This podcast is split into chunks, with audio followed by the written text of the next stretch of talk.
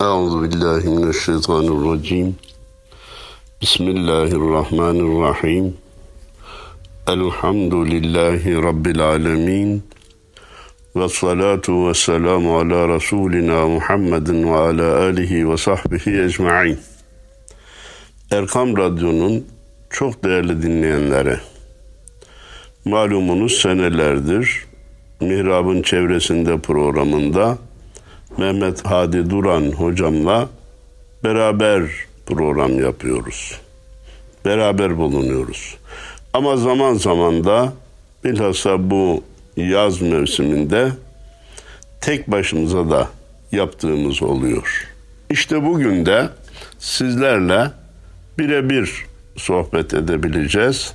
Hadi hocamla bir araya gelmemiz müsait olmadı. Sadece bendeniz ses e, kaydıyla sizlere ulaşmaya çalışacağım. Cumanız hayır olsun, gününüz hayır olsun, imtihanımız çabuk geçsin. Allah memleketimiz, milletimiz ve İslam alemi hakkında hayırları halgayleyip şerleri def ref eylesin. Bir taraftan bu virüs, diğer taraftan Avrupa ve Amerika ittifakı ülkemizin maneviyat dünyamızın üzerindeki siyah bulutlar olarak dolaşmaya devam ediyor. Cenab-ı Allah lütfetsin de çakacak bir şimşekle bu bulutlar dağılıp gitsin. Güneşimiz açsın. Akıbetimiz hayır olsun. Belalara, musibetlere de veda etmiş olalım inşallah. Değerli dinleyenlerimiz, hatırlarsanız son programda Hadi hocamla beraber e, Lümeze suresini anlatmaya çalışmıştık. Devamında da bugün Vel Asr suresinden bahsetmeye çalışacağım. Vel Asr suresi hakikaten Kur'an-ı Kerim'de apayrı bir yere sahip olan bir suredir. Onun yerinin ayrı oluşunu Allah şefaatlerine nail eylesin İmam-ı Şafii Hazretlerinden öğreniyoruz. İmam-ı Şafii Hazretleri buyurmuş ki şayet Kur'an-ı Kerim nazil olmamış olsaydı da Cenab-ı Allah Kur'an-ı Kerim gibi 114 sureden oluşan bir kitabı göndermemiş olsaydı da sadece Vel Asr suresini göndermiş olsaydı o bile insanları iki dünyada kurtarmaya kafi gelirdi buyurmuş. Yani bir nevi bütün Kur'an'ın bir özeti, bir çekirdeği, bir hülasası olarak görmüş. Elbette Kur'an-ı Kerim'i baştan sona ezberleyene hafız diyoruz. Baştan sona tefsirini okuyana tefsir dersi yapıyor diyoruz. O tefsir kitabını yazma kudretine ve ilmi seviyesine ulaşana da müfessir diyoruz. Bu ilmi çalışmalar devam edecek. Ancak bütün Müslümanların buna imkan bulamayacağı bir başka gerçek. Marangoz, çiftçi, demirci, elektrikçi kardeşlerimiz elbette Kur'an-ı Kerim'i baştan sona tetkik imkanı bulamayabilirler. Her şeyi bilen Allahu Teala, ilmiyle her şeyi kuşatan Rabbimiz bunu da bildiği için öyle özet sureler göndermiş ki tamamını incelemeye vakti olmayan sadece bu sureleri dikkatle anlar, dikkatle tetkik eder ve hayatına uygularsa bu da ona kafi gelsin diye rahmetinden, merhametinden, fazlu kereminden dolayı böyle özet ve kısa surelerde göndermiş Cenab-ı Allah. Efendim bir sohbetimizi arz etmiştim hatırlayanlarınız çıkacak. Bir ceviz ağacını omuzumuza yükleyip 10, 20, 30 kilometre götürmemize imkan ihtimal yok. Hocam ceviz ağacını çok büyük gösterdin, çok büyük bir örnek verdin diyen olursa bir erik ağacını, bir kayısı ağacını dahi sırtlayıp, omuzlayıp da 5-10 kilometre götürmemize imkan yok. Ama bir cebimize bir ceviz, diğer cebimize bir kayısı çekirdeği, öbür cebimize de bir erik çekirdeği koysak 10-20 kilometre değil 100 kilometre uçağa da binersek 1000 kilometre ileriye de götürebiliriz. Gittiğimiz yerde o çekirdekleri sokacak olursak toprağa birinden koca bir ceviz, diğerinden koca bir kayısı, öbüründen de koca bir erik ağacının çıktığını görürüz. Yani bir şeyin kendisini nakledemiyor, bir şeyin kendisini taşıyamıyor, bizzat kendisinden tamamından istifade edemiyor isek, çekirdeğini de taşıyabilirsek, özünü de taşıyabilirsek, gittiğimiz yerde onun künhüne, tamamına da vakıf olabiliriz. Bu anlamda Vel Asr suresini Kur'an'ın bir çekirdeği olarak görüyor. Onu iyi e, tetkik eder, iyi okur, iyi dinler ve hayatımıza uygularsak bütün Kur'an'ın gönderiliş hedefine ulaşmış oluruz, nimetlere nail oluruz dedikten sonra. Ne buyuruyor Cenab-ı Allah bu suredeki bütün Kur'an'ın özeti olma şansına, imkanına sahip olmuş, öyle vasıflandırılmış. Vel asri innel insane lefi husrin. Asra yemin olsun ki insanoğlu hüsrandadır. Asır nedir sorusuna alimlerimiz bir, ikindi vaktidir. İki, mutlak zaman manasındadır. Zamana yemin olsun ki demiş oluyor Cenab-ı Allah buyurmuşlar. Üç, yüz yıllık bildiğimiz asır anlamına gelir diyorlar. Her üçü de dikkat ederseniz zamanla ilgili Allahu Teala zamana yemin ediyor. Efendim, Cenab-ı Allah herhangi bir şeye yemin etmeden bir ayet gönderse haşa ve kella biz ona yemin yok diye inanmayacak mıyız? Başında yemin yok diye inanmamamız mümkün mü? Elbette hayır.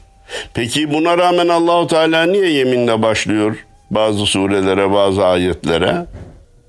Diyor ki ben bir şeye yemin ederek başlamış isem onun devamına çok dikkat etmeniz lazım. Devamında gelecek büyük bir hakikat var. Dikkatlerinizi çekmek için yemin ediyorum diyor. İşte vel asriye bir yeminle başlamış. Bir sohbetimizde de hatırlarsanız bildiğimizi zannettiğimiz meşhur fakat meçhullerimiz var demiştim. Bilemediğimiz keyfiyetler, kavramlar var demiş. Onlardan birinin de zaman olduğunu söylemiştim. Zaman nedir zaman? Bir su mu, bir kuş mu? Zaman nedir zaman? İniş mi, yokuş mu? diye rahmetli Üstad Necip Fazıl da zamanın ne olduğunun iyi bilinemediğine işaret etmişti. Allah katında zamanın olmadığını, evvel, ahir, dün, bugün, yarının, istikbal, hal ve mazinin Allah katında hiçbir farkının olmadığını adımız gibi biliyoruz ama insan beyniyle bunu kavramak mümkün değil. Evet bir daha söylüyorum. Zaman izafi bir değerdir. Bize göredir, insanlara göredir, görecelidir. Allah katında zaman yok. Zaman ve mekan üstü yaratıcımız inşallah cennette de zamandan ve mekandan münezzeh olarak tecelli edecek ve inşallah biz müminler de Efendimizin tabiriyle gökteki dolunayı seyrettiğimiz gibi seyredeceğiz. Ama zamandan münezzeh ne demek? Mekandan münezzeh ne demek? Bendeniz televizyon programlarında demiştim ki zamandan münezzehi şu anda anlamakta güçlük çekiyoruz da mekandan münezzeh olarak tecelli etmenin örneğini ben size anlatayım demiştim. Nasıl anlatmıştım? Değerli izleyenler, şu anda ben sizin evinizdeyim. Şu anda ben ekranda izliyorsunuz. Ama ben sizin evinizde bir mekan işgal ediyor muyum? Mekanınızı kullanıyor muyum? Hayır.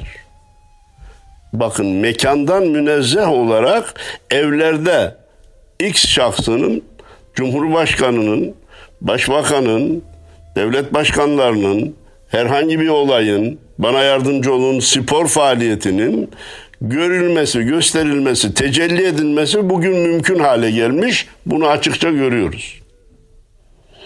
Size dönecek olursam, şu anda sizin arabanızdan veya evinizden size sesleniyorum. Peki arabanızda veya evinizde bir mekan işgal ediyor muyum? Bir mekan kullanıyor muyum? Bir hacim kullanıp orada bir yer işgal ediyor muyum? Hayır. Mekandan münezzeh olarak şu anda ben size hitap ediyorum.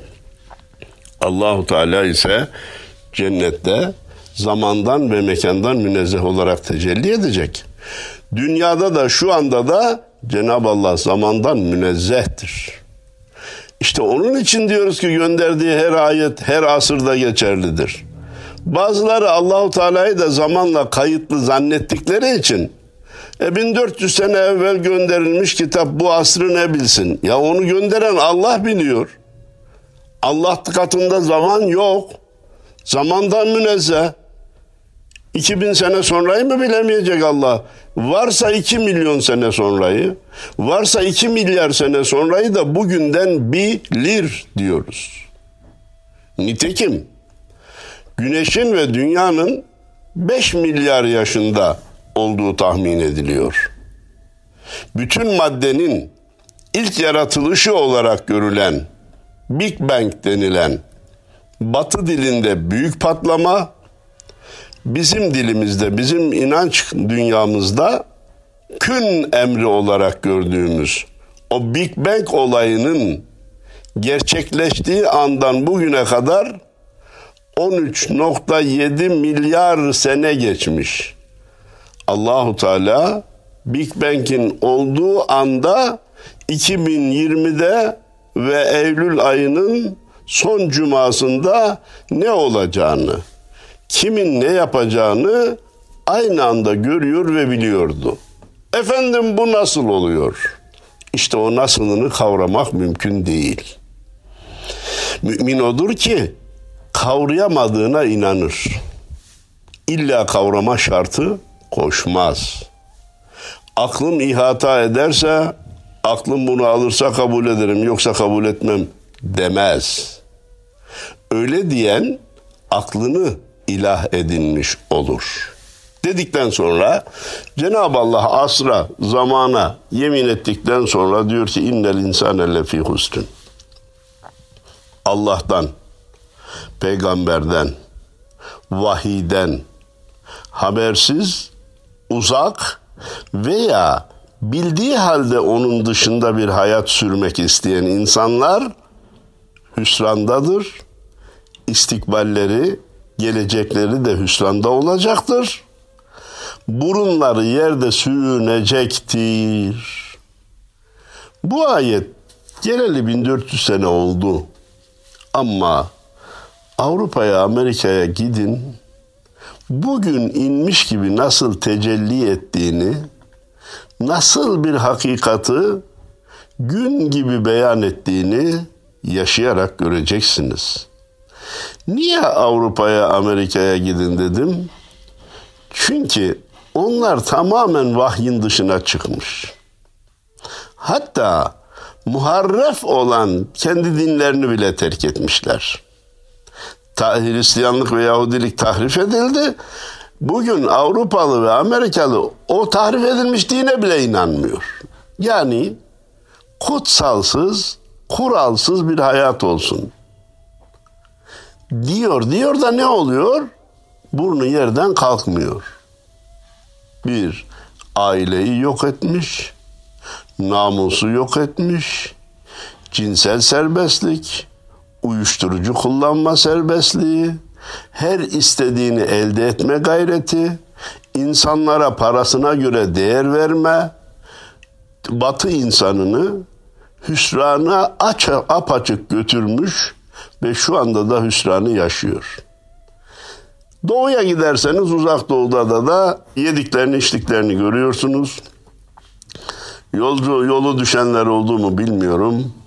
Hindistan'da, Çin'de sokakta giderken bile rahatsız olursunuz. Anlatılmaz bir koku etrafı sarmış gidiyor. Yani bizim dersimiz neydi? Vel asri innel insane lefî husrin.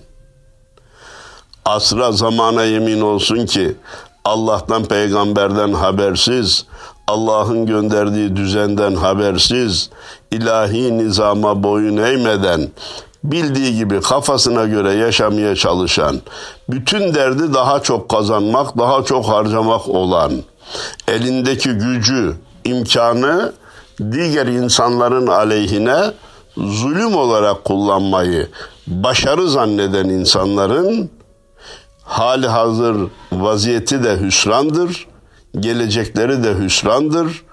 Hüsrandan kurtulmaları da mümkün değildir.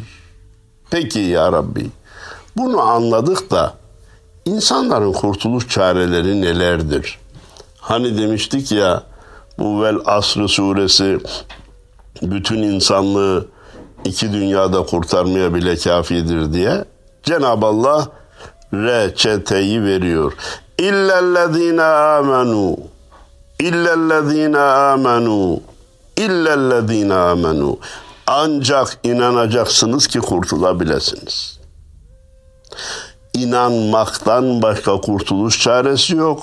Kurtulayım diyorsanız inanmaya mecbursunuz.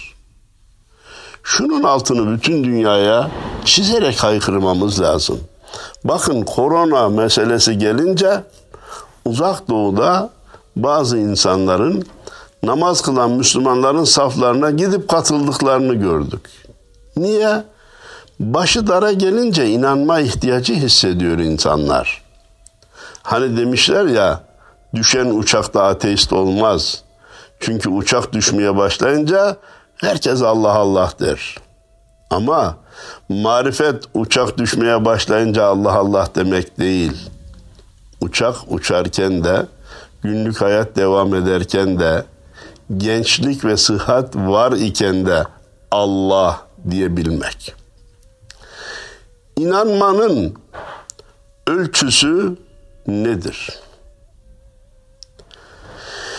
Elbette değişik defa değişik defalarda defalarca arz etmeye çalıştım ama yine Üstad Necip Fazıl'dan müthiş bir ölçüyü nakletmek istiyorum.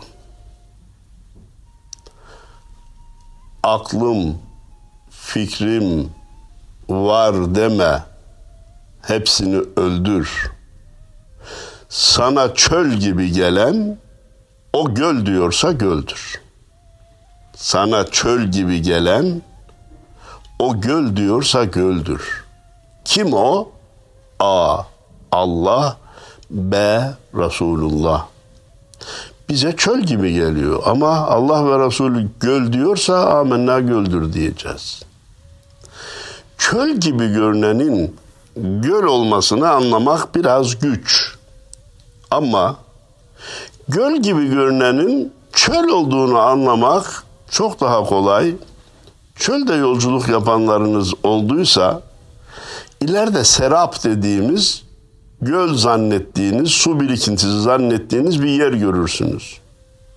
Devam edip onun yanına vardığınızda su olmadığını, çöl olduğunu, kum olduğunu görürsünüz.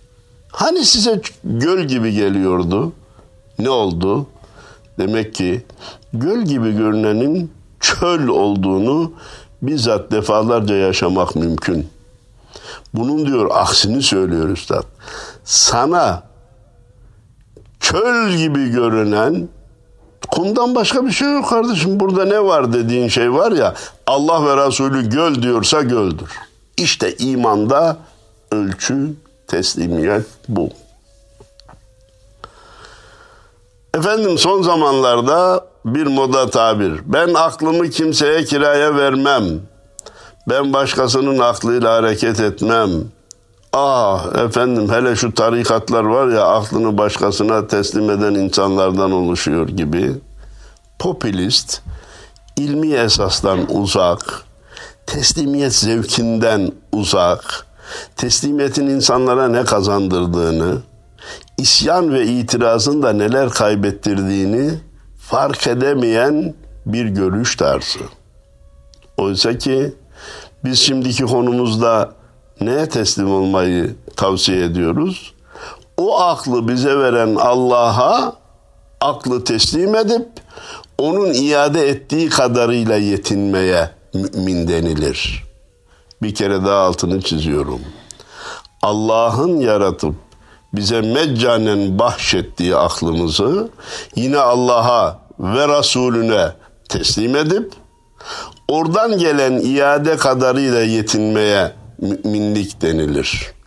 Yoksa er duyduğu şeye önce itiraz edip, isyan edip, itiraz ve isyan edemediklerini kabul etmeye kalkışırsa bu teslimiyet değil, enaniyet ve nefsini ilah edinme olur dedikten sonra illellezine amenu inanmadıkça kurtulamazsınız. Mesele vel asrı reçetesi. Kur'an'ın çekirdeği, özü olan surenin bize ilk şartı. Peki ya Rabbi inandım demek yeterli mi insanlar için? İnsanların kurtulması için amenna ve saddakna hem de Allah'a ve Allah'tan gelen her şeye Resulullah'a ve Resulullah'tan gelen her şeye inandım demesi yeterli mi? diye sanki biz Cenab-ı Allah'a sormuşuz gibi Cenab-ı Allah cevabını göndermiş. Ve amilus salihati inandım demekle yetinmeyin. Bir de ameli salih işleyeceksiniz ki kurtuluşun ikinci sütununu dikmiş olasınız. Bir de ameli salih işleyeceksiniz ki kurtuluşun ikinci sütununu, vazgeçilmez unsurunu, rüknünü dikmiş olasınız.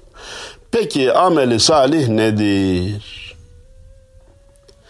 Bazı kardeşlerimiz ya ameli salihi bilmiyor mu işte namaz, oruç, hac, zekat diye söylerken bazıları da modern geçinmek, modern dünyaya yaranmak, rasyonalist görünmek, hayatın gerçekleriyle bağdaşır görünmek için efendim ameli salihten maksat namaz, oruç, hac, zekat değil. Yaptığın işi dürüst yapmak, doğru davranmak, kimseyi kandırmamak, işinde mesleğinde hile yapmamaktır diye tarif edip sadece o tarifle yetinmeye çalışıyor. Ameli salih bundan ibarettir. Dürüstlükten ve hile yapmamaktan ibarettir. Kandırmamaktan ibarettir diyorlar. Hani meşhur hikaye var ya deveye demişler ki inişte mi iyi gidersin yokuşta mı? Deve demiş ki düz başınıza mı yıkıldı? Ya illa ibadetler veya dürüst davranmayı tek başına tercih etmek mecburiyetinde miyiz? Biz ameli salihi tarif ederken namaz, oruç, hac, zekat, kurban vesaire Allah ve Resulünün bize emrettiği görevleri yerine getirmek artı insanlara karşı dürüst, mesleğinde hile yapmayan, kimseyi kandırmayan ve bütün işlerinde güveni temin eden insanların yaptığı işlerdir ameli salih desek daha iyi olmaz mı? Başka bir tabirle hem Rabbimize karşı olan ve Resulullah'a karşı olan görevlerimizi hem de insanlara karşı olan çok kısaca dürüstlük olarak tarif edeceğimiz görevlerimizi yerine getirirsek asıl ameli salihi o zaman köklü olarak kavramış ve uygulamış olur dersek daha faydalı olmaz mıyız? Elbette oluruz. Öyleyse ameli salihi bundan böyle öyle anlayalım. Ne yalnız ibadetlerden ibaret ne de yalnız dürüstlükten ibaret. Hani demişler ya bu iş ne yalnız namazla olur ne de namazsız. Ne yalnız ibadetle olur ne de ibadetsiz. Maalesef kötü örnekler son zamanlarda etrafı kuşattığı için insanlar ibadetlerden ve maneviyat dünyasından bile soğuma gibi bir şeye girdi ki, eğilime girdi ki hainlerin, gaddarların, sahtekarların en büyük zararı bu oldu. Başta o FETÖ olayıyla son sahte şeyhlerin en büyük zararı İslam alemine bize oldu. Çünkü insanların güvenini kaybettirmeler etmelerine sebep oldu. İşte bunlar mı? Bu ameli salih dediğim bak işte namaz kılıyordu, saçı var, sakalı var demeye başladılar. Halbuki elbette bu eleştiri doğru değil. Suçlar şahsidir. Ne müesseselere ne de o kişinin sahip olduğu dine yüklenemez. Bir Hristiyan teröristlik yapsa işte Hristiyanlık dini terörist dinidir diyebilir miyiz? Hatta bir puta tapan bir insan adam öldürse puta tapanların hepsi katildir diyebilir miyiz? Değil ama bir kısmının ucuzuna gidiyor, ucuz kahramanlık yapıyor. Ee, bir kısım sahtekarların davranışlarından hareketle maneviyat dünyamıza, dinimize, tarikatımıza söz söylemeyi fırsat biliyorlar ve kullanıyorlar. Allah onların da onlara zemin hazırlayanların da şerrinden emin eylesin. Değerli izleyenlerimiz, tasavvuf bizim vazgeçemeyeceğimiz bir müessesemizdir. Kamil insan yetiştirme, üniversite üstü tahsil gibi insanları Allah'a kul Resulüne ümmet olmada çok mütehassıs hale getiren bir ekolümüz, müessesemiz, kavramımız, vazgeçemeyeceğimiz bir konumdadır tasavvuf. Ancak ne garip tecelli ki tarikatların, tekkelerin, zaviyelerin yasaklanmasından bu tarafa sahtekarlar da ortaya çıkmış. Geçen hafta bu bildiğiniz meşhur bilinenin dışında birinin videosunu benim cep telefonuma göndermişler. Kendisi anlatıyor diyor ki bir gece rüya ile ayaklık arasındaydım. Dört mezhebin imamı Abdülkadir Geylani Hazretleri, Şah-ı Nakşibend Hazretleri, mezhep imamları hepsi bir oturmuşlardı bir yerde. Beni memleketim ve ismimle çağırdılar. Memleketini söylemek istemiyorum ki, şehrini söylemek istemiyorum ki o şehirdeki kardeşlerimiz rencide olmasın diye. Ey falan yerli falan kişi gel dediler. Vardım oturdum. Bana dediler ki senin icazetin yetkili bir şeyh olduğun imzalandı, tutanak haline getirildi. İşte mühürledik sana veriyoruz dediler. Ben dedim ki hayır ben onu kabul etmem. Niye kabul etmiyorsun? Bir, layık değilim onun için kabul etmem. Bu gizli bir tevazu altında yatan bir kibirdir. İki, sonra ne demiş arkadaş biliyor musunuz? Resulullah da imzalamadıkça ben kabul etmem dedim. Nisan'ın beşinde o da olacak dediler. Nisan'ın beşinci günüydü. Yine uykuyla uyanık arasında aynı meclis kurulmuş. Resulullah da gelmişti. Bizzat o da imzaladı. Böylece yetkili kılındım. Ben posta oturmaya hak kazandım. Ben tarikatın mürşidiyim diye böyle kerameti kendinden menkul, aksini ispat mümkün değil. O rüyayı gördü mü görmedi mi ki bana göre görmedi. Gören adam, bu durumda olan adam böyle şeyleri söylemez. Ne yapıyor? Bir de bunu insanlara yayıyorlar. Bu bizim çok aleyhimize oluyor.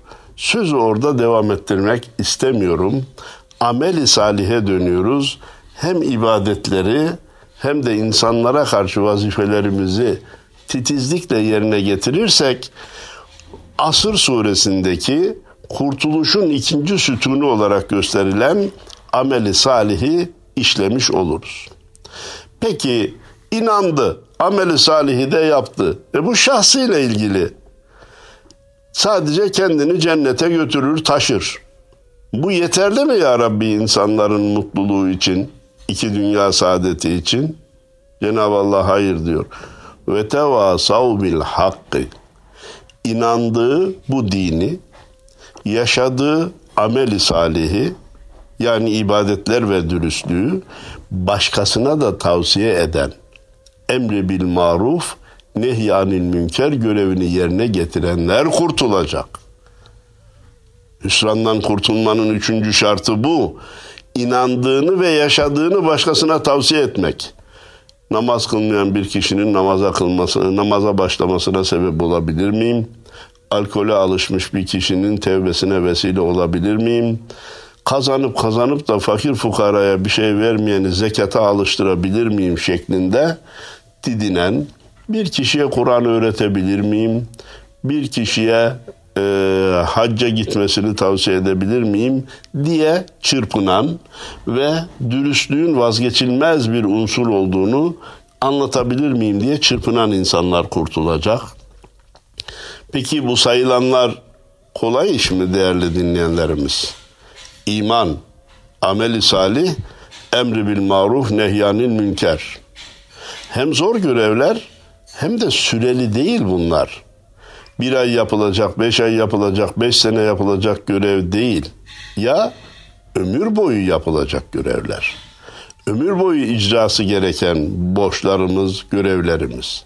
Peki bir şey hem zor hem de ömür boyu gibi uzun süreli ise ne ister değerli dinleyenlerimiz? Hepinizin bildiği gibi sabır ister. Cenab-ı Allah da Kur'an'ın özeti olan Asır suresini vel asri ve, ve sabri ve tevasav bil hakki ve tevasav bis sabri görevlerini sabırla yerine getirip başkalarına tavsiyeyi de sabırla yapan, usanmadan, yılmadan emri bil maruf nehyanın münker görevini yapanlar kurtulacak. Bu dört şartı yerine getirmeyen insanların maddi durumu, mevkii, makamı, rütbesi, derecesi ne olursa olsun hüsrandan kurtulmaları mümkün değildir buyuruyor. Bu surenin de özeti bu, Kur'an'ın da özeti bu.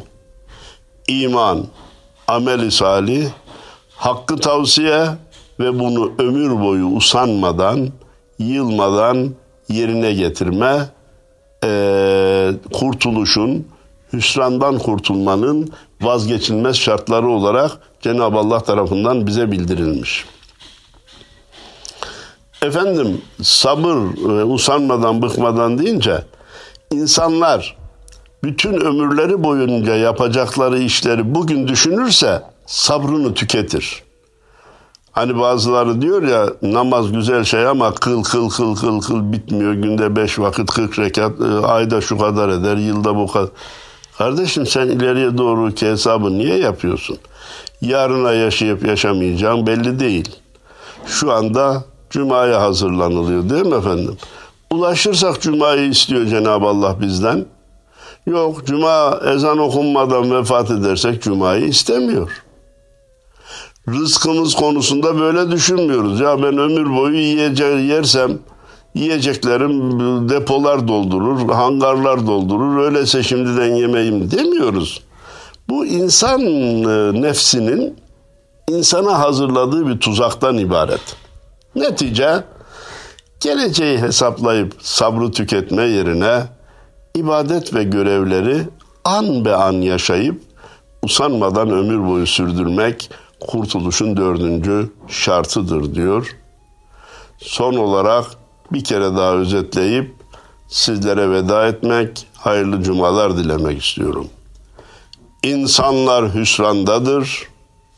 Ancak iman edenler, ibadetlerini yapanlar, inandığı ve yaşadığı İslam'ı başkasına da tavsiye edenler, bunu belli sürelerle değil, ömür boyu ve sabırla yerine getirenler kurtulacaktır.